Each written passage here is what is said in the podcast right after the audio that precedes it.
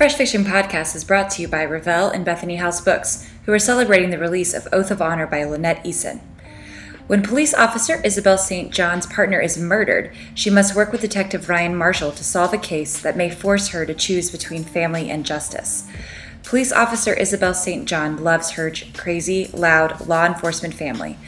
But with three brothers and two sisters, she's never without someone to hang out with or fight with. And she knows they'll be there for her when things get tough, like when her partner is murdered and she barely escapes with her own life. Determined to discover exactly what happened, Izzy's investigation sends her headfirst into a criminal organization, possibly with cops on the payroll, including someone from her own family. With her dead partner's handsome homicide detective brother Ryan shadowing her every move, Izzy's head is spinning. How can she secure justice for her partner when doing so can mean sending someone she loves to prison? And how will she guard her heart when the man she's had a crush on for years won't leave her side?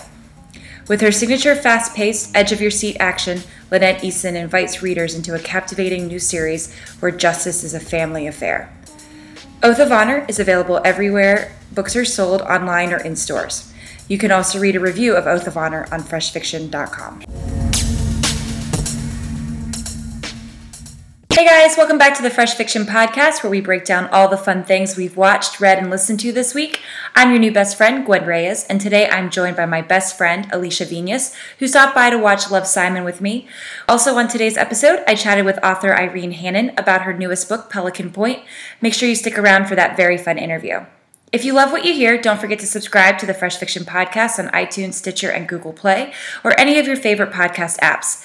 You can also find me on Twitter and Instagram by following at Reel Vixen, and that's spelled R E E L V I X E N. Stay tuned for after the break. We'll have more with Irene and Alicia.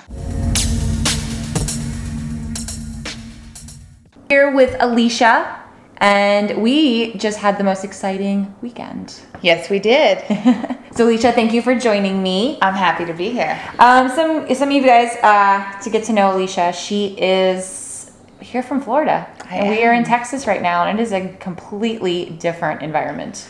Yes, 100%. But she's going home tomorrow, um, and we will miss her dearly. However, I had a whole weekend with her, and we were in a wedding, weren't we? We were. It was beautiful. It was beautiful.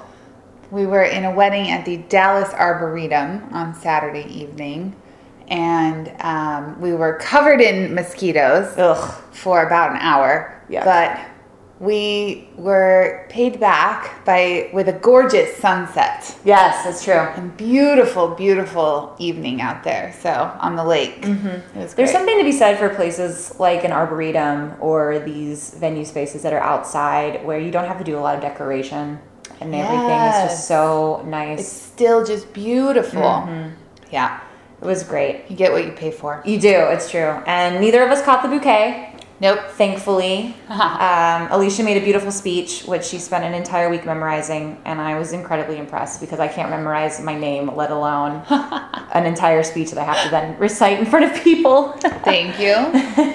well, I was I was too nervous to to about it to stand and read it, Mm-hmm. so I I read through it so many times that I just knew it. yeah, that's perfect. Yeah. It was great. Well, after an amazing weekend um, of dancing and hanging out with our dear friend, we then decided to t- treat ourselves to a relax a relaxing afternoon at the movies. yes, it was so nice after all the running around.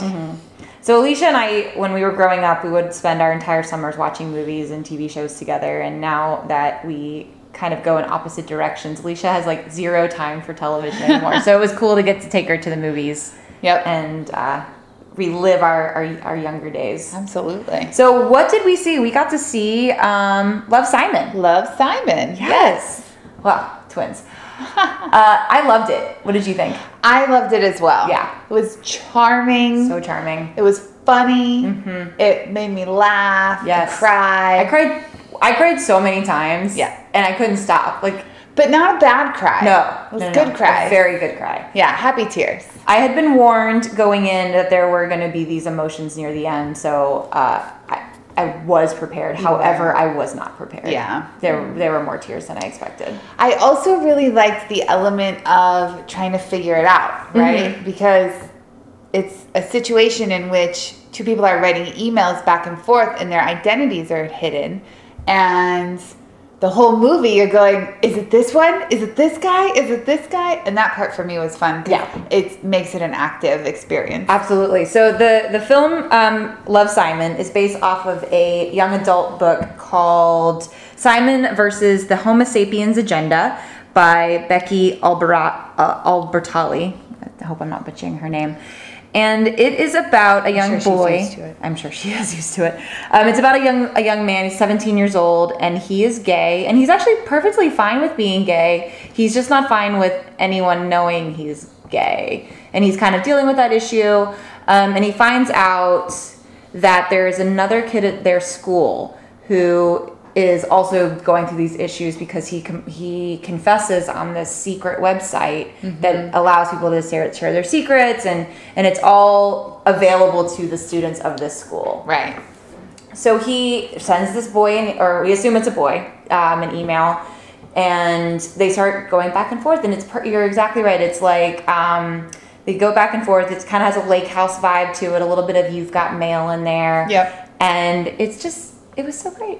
It was very cute I really enjoyed watching Nick Robinson, who plays Simon, sort of. Um, well, he took he definitely takes charge in it. He's so and he's just so charismatic, and Oh, you cannot look away from him. He really is. I was very impressed with him, especially there's a scene in which he imagines when he gets to college he'll be out and proud. And they and it's a very funny scene. They do sort of a fame walk through um, the college and they made him dance a little bit, but not so much where it was too much. Like it was just perfect. He was just normal guy. Yeah. And then at the end of it, he's like, maybe not that gay. Like, so, But it was really a fun little yeah. a fun little journey. It made me think um, a movie that both you and I love, 500 Days of Summer. It reminded me of that scene, like Yeah. the dancing scene in that. So it was Yeah. a good use of a musical theater element. Uh huh. I liked it. Um, and it was directed by Greg Berlanti, who I think a lot of listeners know from his work, his TV work. He does all his production house produces all of the DC television adaptations for the CW. So that includes Arrow and Flash and uh, Black Lightning and Riverdale. Wow. um, soon to be Sabrina the Teenage Witch. like he does, he does them all. Vixen, like you just, I could just keep going. He's he's got them all. Oh. But one of his first fame, uh, first claim to fame was Everwood, Ah. and there's actually a really great homage at the end of Love Simon that was a nice little nod to his time on Everwood. Everwood. So I think I think listeners will really enjoy that. Part. Yeah. Unless you didn't like Everwood, then Um, whatever. Then I don't know who you are. I know. Actually, to be real with you, and this is a confession that I don't tell very many people, but now I'm telling you guys, I never finished watching Everwood. You know, I think I did. Yeah, I'm pretty sure you did. Pretty sure I did. Yeah. But but I understand that. I yeah, I gave up right when he got the girl pregnant, and I was just I don't Mm, know, was a little busy. Yeah. Yeah. it was good though. It's a good show, and it's actually available on CW Seed and Hulu, and available for watching. So people have the chance to watch that, and I'll double check that and make sure that I got that Yeah. Uh, I just assume streaming. everything's on Hulu. Yeah, everything is. Um, so, Alicia, for Yeah. our closing thoughts, what was your favorite part of Love Simon? Well, I think my favorite part of the of watching the movie was guessing. Is it this guy? Is it this guy? Um, and then also there's dynamics in between him and his friends. You know who who likes who, kind of just trying because they play it pretty subtle. Yeah, they do, and they do a good job. It's so grounded. Uh-huh. The show is very, very grounded. And so it's plot. There's many plausible options. Yeah. And so to me, that was the best part. Mm-hmm. But I really just enjoyed um, the whole movie. That little scene, the dancing scene I talked about too. I also Yeah. I enjoyed that a lot. I really enjoyed. Yeah, I like the dancing scene. I love the Ferris wheel scene at the end. Yes. Um, I, I Josh really, Duhamel. yes, I did enjoy. Josh Duhamel is amazing. He plays the father. Yeah. I also really enjoyed Tony Hale, who plays the He the great. vice principal, and he's Oh. so inclusive and just Yes. sweet. I just now I just Yeah. now remembered. My favorite moment may have been because it was laugh out loud for me. was so the main character gets outed, mm-hmm. and he shows up at school after Christmas break. And the vice principal, Tony Hale, is there, and he's very quiet. Normally, he's very animated, but he's quiet. He's just standing there. But then they pan- they close up on him, and he's wearing a rainbow flag pin. Yeah. and I saw it before you saw it Yeah. and some other people, and I immediately just went like, ah, like it caught me so funny. it was so. that was the best moment. Yeah, that was a great moment. that was the best moment. It was. I loved it. it he his character reminded me a lot of the. Um, I can't remember if it was the principal character in Twenty One Jump Street wh- that just was sort of there with good intentions. Mm. Yeah. So yeah, I really enjoyed that. Yeah. Um, but I love Love Simon, and it is definitely uh, my list, my watch for this week, and I think Yeah. yours as well. And I actually am very excited about the soundtrack. yeah. So that's going to be my listen for the week as well. I know, and now I have an assignment Mm-hmm. to listen to the Bleachers. Yes, the Jack, the lead singer of the Bleachers, Jack Antonov. A- Antonoff. Thank you. I always want to say Abramoff, but that's not right. Antonoff uh, was the music supervisor for the Love Simon soundtrack. So there's a lot of bleachers in there, and Mm-hmm. um, it's fun music. So it's great. Yeah. Cool. Well, Alicia, thank you so much for joining us. Thank you for having me. I'm so excited to have my first guest, and that it's my bestie for life. And uh, you can hear our interview that we have coming up. And Alicia, thank you so much. Thank you. Talk to you soon. All right, sounds good. Irene Hannon, thank you so much for um, stopping by to talk to us today. We're really excited to discuss Pelican Point, your newest book, and then also um, you as a person and as a writer. Well, it's a pleasure to be here. Well, so Irene, let's go ahead and just start a little bit. Um, let's start at the beginning. Uh, you were born. yes, that's true. we got that, that part we know. um, but let's talk a little bit about how um, you became a writer and a little bit about yourself um, and who you are. Okay. Well, well, it's interesting that I get that question. I just did a speaking engagement yesterday, and one of the questions I often get is when did you decide to become a writer and i always kind of smile when people ask me that question mm-hmm. because the truth is i did not decide to become a writer i was born a writer and i tell people it's that writing like any other talent is really a gift and i think people who are storytellers are more or less born with that gift. And, and i was born with the gift. I, gift i always talk about my husband who's an, a wonderful artist. He can sit there with a pencil and in like a few brush strokes capture a person or a scene. And i could take le- art lessons until i was a hundred and every person i drew would look like a stick figure. Right. because i do not see with the eyes of an artist. So I, I do think it's a gift and you can certainly hone it and, and get better at it but you have to kind of be born with that gift. So I was born with that gift, and I like to tell people I made my official fiction writing debut when I was 10, and I was one of the honorees in a Complete the Story contest published by a national children's magazine. That was my first taste of it. But then there was a long gap until my first novel was published, and part of that was because, you know, writing is a very. Um, unpredictable profession and not something you can necessarily count on to generate a living wage at the beginning. Mm-hmm. And I'm a very practical person, so this whole notion of being a starving artist in a garret somewhere that did not appeal to me. Mm-hmm. so I never really thought about writing as a career, even when I was in college. But I did work on the school newspaper. I majored in something else, but I ultimately decided to go into writing through journalism. I got a master's in journalism. I worked in the corporate world for many years, and on the side started to write fiction. And it was a long journey to the first book getting published, lots of rejections along the way, but ultimately I did publish a book. But I continued both careers for a very long time. I think I had more than a dozen books written before I really decided, okay, I think I can switch now, leave this wonderful corporate job, which is very predictable and has regular benefits and a good salary and health insurance and all those things, and I think I can go ahead and make the switch and become a full time writer. And that's what I did back in 2003. So since 2003, I have been writing, I have been making a living full time as a novelist. And that's kind of a really brief recap of my writing journey. Wow, I mean, and that's so incredible because it has. I'm always so impressed with authors who have full time day jobs and then mm-hmm. make a full, you know, a three fourths time uh, writing career and having to be able to balance that. And I'm sure you slept, you did not sleep a lot those years. No, it was it was tough. And what happened was I kept rising in the ranks in the corporate world, which is a wonderful thing for that career. But eventually got to the point where I was at an executive level position, and the job became 24 seven. I I did a lot of work directly for the CEO, chairman of the board, and I was on call all the time. And I, I just I, I had no time or energy for writing left and I went a whole year without writing at all any fiction and that's when I realized okay I can either continue the corporate career and put the writing on hold until I retire which was a lot of years down the road Right. or I can just make this switch and walk away from this great job and focus on fiction and the interesting thing was I, I really had to think about that a long time, but three different things happened back to back, uh, which were amazing. That kind of gave me the guidance I needed to say, okay, I am going to leave the corporate job. And it was, in hindsight, the best thing I could have done because that is when my career began to soar. I moved into, I, I had been writing contemporary romance only, and then I also expanded into romantic suspense, and that's when my career just took off.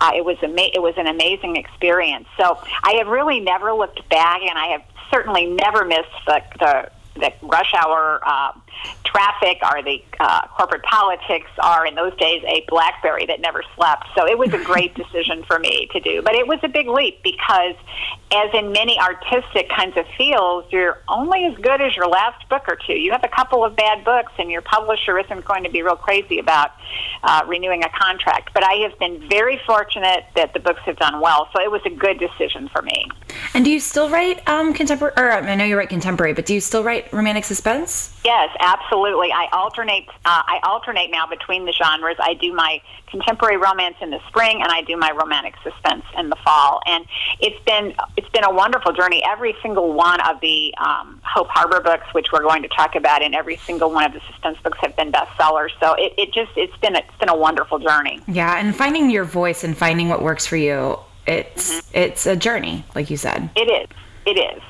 So that's a perfect transition. Let's jump right into um, Pelican Point, which is the fourth in your Hope Harbor series. Um, give re- give listeners a little bit of background about Hope Harbor, and then we'll talk about Pelican Point. Sure. Well, Hope Harbor uh, was a. I had the concept for setting a book on the on, in a small town on the Oregon coast, and and I had never visited there, but I'd seen many pictures. So when I decided to pursue that, I did visit Oregon, did a lot of research, traveled the state from top to bottom, took lots of notes, lots of research, and it, I found and created this little town called Hope Harbor. And initially, I thought I hoped it would be more than one book but I started with one book, and we, my publisher and I agreed we'd see how it went and what readers thought, and they absolutely have fallen in love with Hope Harbor, and every book has been so well received, and there are many, there are more to come. But I should also say, for any listeners, you, you they probably heard you say book four, and I want to assure people that you can pick up any of these books and read it as a standalone. The story begins and ends within that book. I don't carry plot points over from book to book. It's a whole new cast of main characters. The the linking element is the town. So if somebody is listening and thinks book four, I can't pick that up. I haven't read the others. Doesn't make any difference. You can read any of them in any order. But this book is book four. And I love the story because do you want to talk a little bit about the story of this particular book? Yeah, absolutely. Because I find it really, I love the idea of this lighthouse and and Well, yeah, Yes. The lighthouse. Who doesn't love a lighthouse? I just, It's true. They're so romantic, and they have they just have this aura and this mystique about them.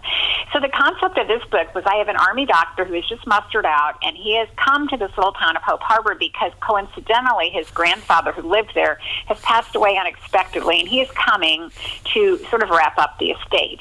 And he arrives only to discover that the main asset in the estate is this crumbling lighthouse that is has been a town landmark.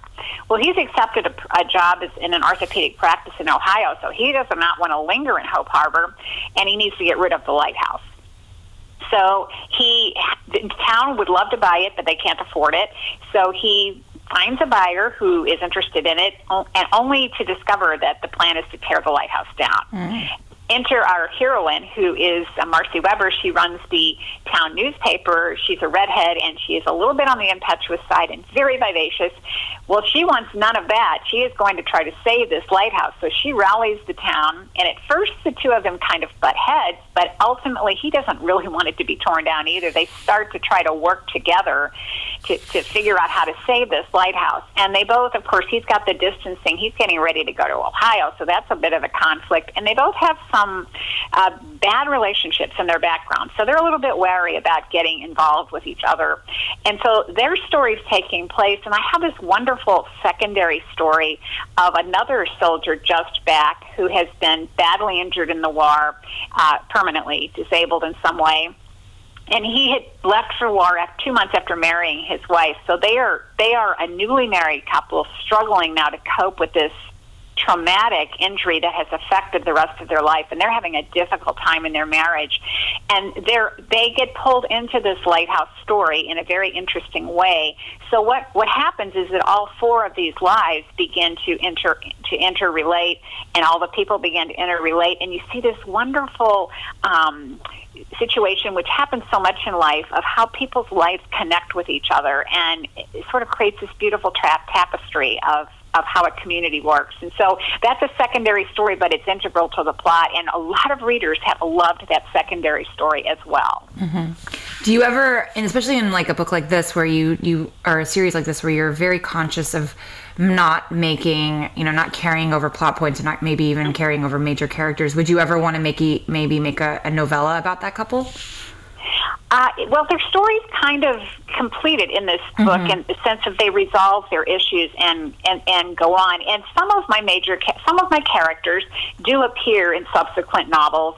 If you are a new reader to the series, you wouldn't necessarily know that. But for readers who've been following the book, they're always happy to see a character reappear in sort of a cameo role. And I do have a couple. I do have a four secondary characters, uh, two, three in particular, that have been in every book that readers just love, and I could not write a book now without them. One of them is Charlie Lopez, who runs the taco stand on the wharf here, right. who's kind of the town sage and wisdom dispenser and kind of knows a lot about everybody.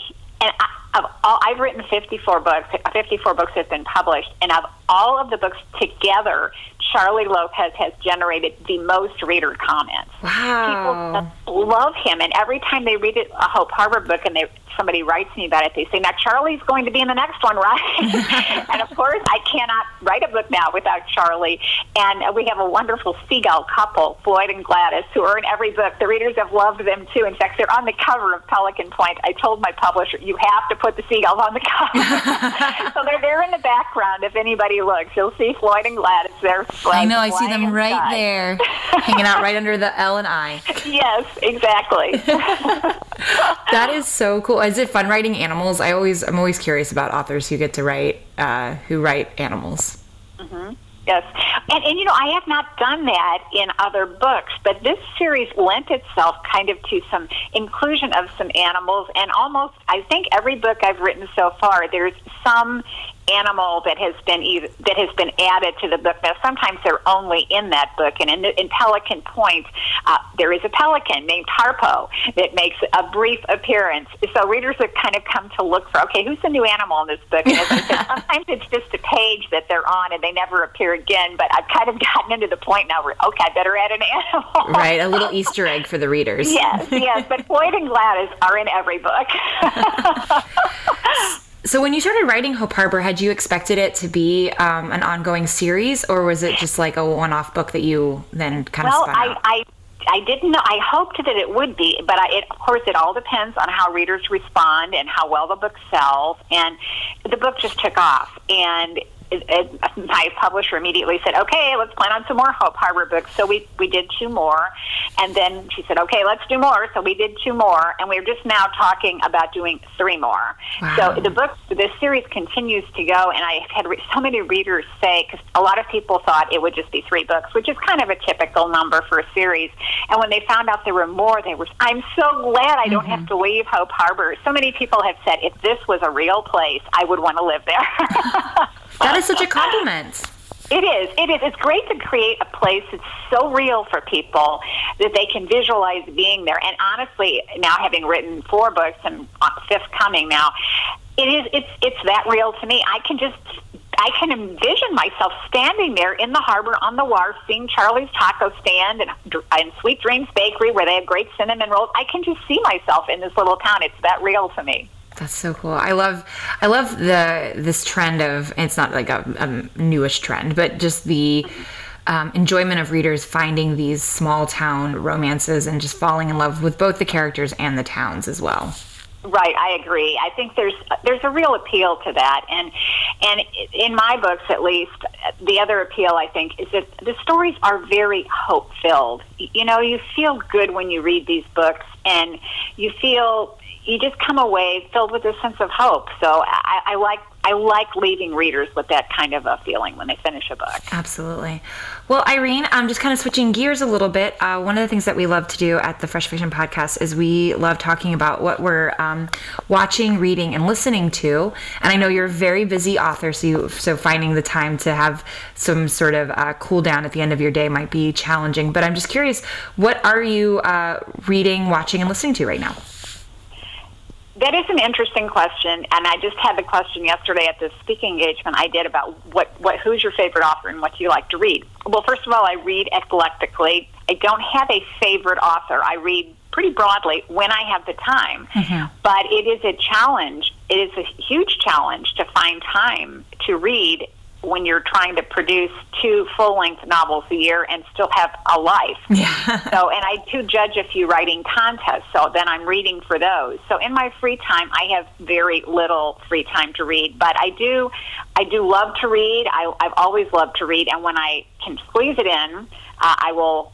I will find a book and I will read it, but I, there there is no particular author that I typically go to. And the question about what do I listen to? It's funny. I know that some authors developed even a playlist for their book of mm-hmm. music that they've listened to that's inspired them, and they'll share that with readers.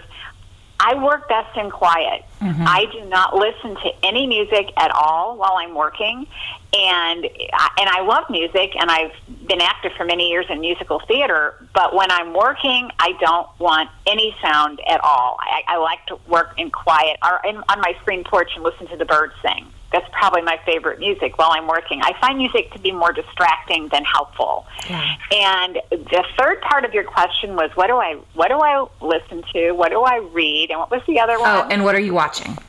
What am I watching? Oh, that's a that's an interesting question too because I don't watch TV at all. I, I just don't watch TV. If that's what you mean, what do I watch? Yeah, like TV, not, movies. Um, any yeah research yeah i'm not i'm not a tv watcher my husband will watch and sometimes i'll sit with him and watch a part of a show or something but i don't find most of the shows that are on today to be of interest to me. There's just there's so much so much violence and I, I don't know. I just don't like all of those kinds of shows.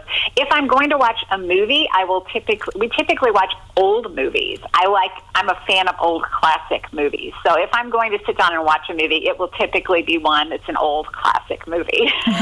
I i think it's funny that you bring up the the you mentioned about not wanting to listen to anything while you're writing or working. I feel the exact same way and i love music and i've always been and i listen to a lot of podcasts and um, I'm recently getting into audiobooks. It's a little bit more challenging for me.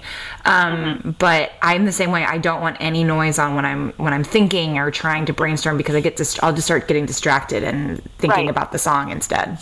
Right. Exactly. That's how I feel. Exactly. So I I just I, and I'm I am perfectly happy in silence and just as I said, if I'm outside listening to the sounds of nature, that is that is relaxing for me. It lets me focus and concentrate, and that's so that's my always my preference. That's awesome. Well, Irene, our time is almost over, and I'm very sad because it's been so lovely chatting with you.